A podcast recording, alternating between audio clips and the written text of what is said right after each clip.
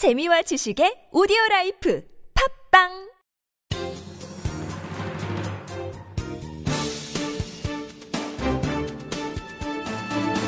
일간 사설 5월 25일 월요일 한겨레 사설.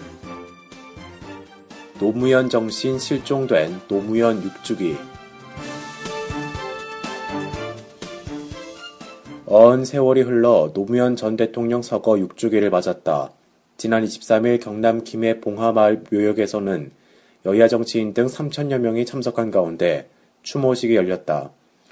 고인의 6주기를 맞는 오늘의 상황은 처연하다. 그가 그토록 깨려고 노력했던 냉전 시대 논리는 더욱 기승을 부리고 낡은 기득권 질서는 더 깊이 뿌리를 내리고 있다. 무엇보다 그가 몸담았던 사랑했던 야당은 바람 앞에 등불처럼 위태로운 상황이다. 그리고 역설적으로 그 중심에는 노무현이 있다. 친노라는 말이 지금처럼 야당 내부에서 뜨거운 감자로 등장한 적도 없다. 4.29 재보궐선거 이후 격화되고 있는 새정치민주연합의 내부는 바로 친노 대 비노의 싸움으로 묘사된다. 심지어 친노의 반대말이 호남이 되는 상황까지 벌어지고 있다. 지역구도 타파가 고인의 평생 염원이었던 것을 생각하면 참으로 어이없고 슬픈 현실이다. 애초 친노라는 말은 보수 세력이 만들어낸 정치적 프레임이라는 성격이 강했다. 특권 타파 등 노무현 정신의 방점이 찍힌 게 아니라 배타성과 독선, 패거리 등의 부정적 의미를 함축하는 말이었다. 하지만 이 말은 어느 틈엔가 야권 공용어가 돼버렸다. 이른바 비노 세력은 보수의 프레임을 빌려 상대를 비판해왔고 친노는 스스로 배타적인 패거리 정치의 이미지를 확대 재생산함으로써 이 단어의 부정적 의미를 확장시켰다. 결과적으로 야권 정치인들이 모두 힘을 합쳐 고인을 욕보이고 있는 셈이다. 노 전 대통령의 6주기에 마주한 이런 참담한 현실에 대해 과연 야당 정치인들은 깊이 반성하고 있는가? 아니면 실천은 하지 않으면서 여전히 입으로만 노무현 정신을 외치고 있는가? 지금 야당 정치인들에게 절실한 과제는 친노를 개파 갈등의 뜻이 아니라 고인의 남긴 가치를 따른다는 본래의 의미로 되돌리기 위한 진지한 노력이다. 노무현 정신을 규정하는 말은 여러 가지가 있지만 째찌하지 않음이야말로 지금 시점에서 야당 정치인들이 본받아야 할 중요한 덕목이 아닐까 한다. 노 전 대통령의 정치 역정은 소소하게 정치적 유불리를 따지자는 것과는 거리가 멀었다. 옳은 일이라면 스스로 낮은 곳으로 내려가 온 몸을 던졌다. 그러나 지금 야당 정치인들은 너나 할 것 없이 째찌하기 짝이 없다. 자기를 과감히 버리고 편협한 이해관계를 훌쩍 털어버리기보다는 쉬지 않고 정치적 주판 알을 튕기기 바쁘다. 이런 분위기에서는 야당의 혁신 기구가 수백 번 만들어져도 혁신과 변화는 결코 일어날 수 없다.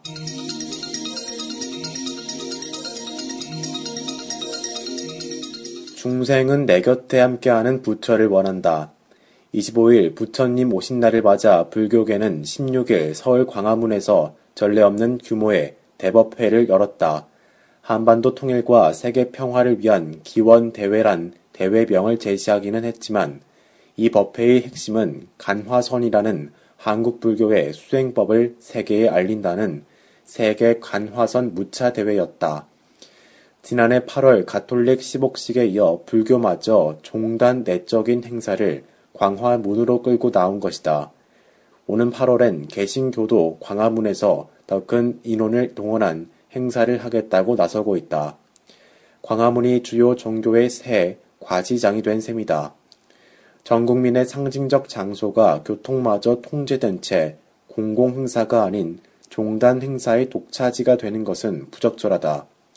그런데 종교 지도자들의 욕심과 종교를 이용하려는 정권의 입맛이 맞아 떨어져 이런 일이 반복되고 있다.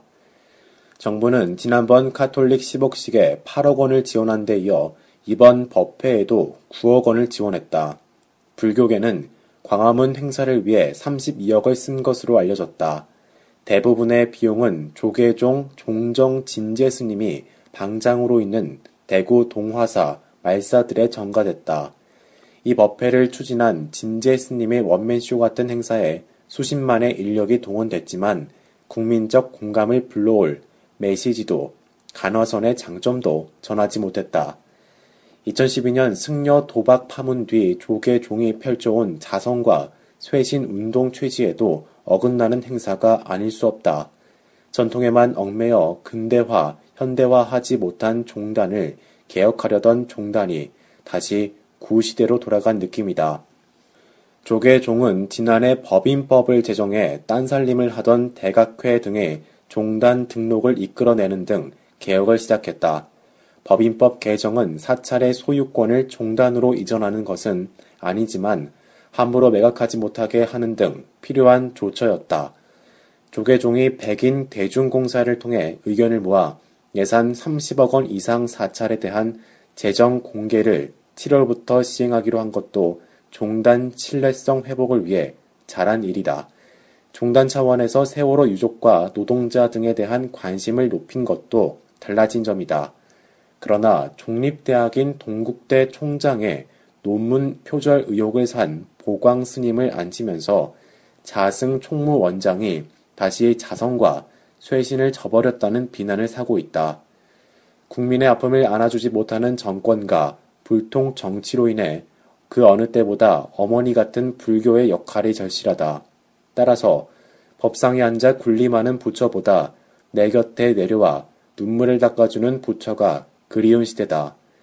이런 동체 대비심이 실천되어야 2559년 불기 전이 아닌 바로 오늘이 부처님 오신 날이 되는 것이다.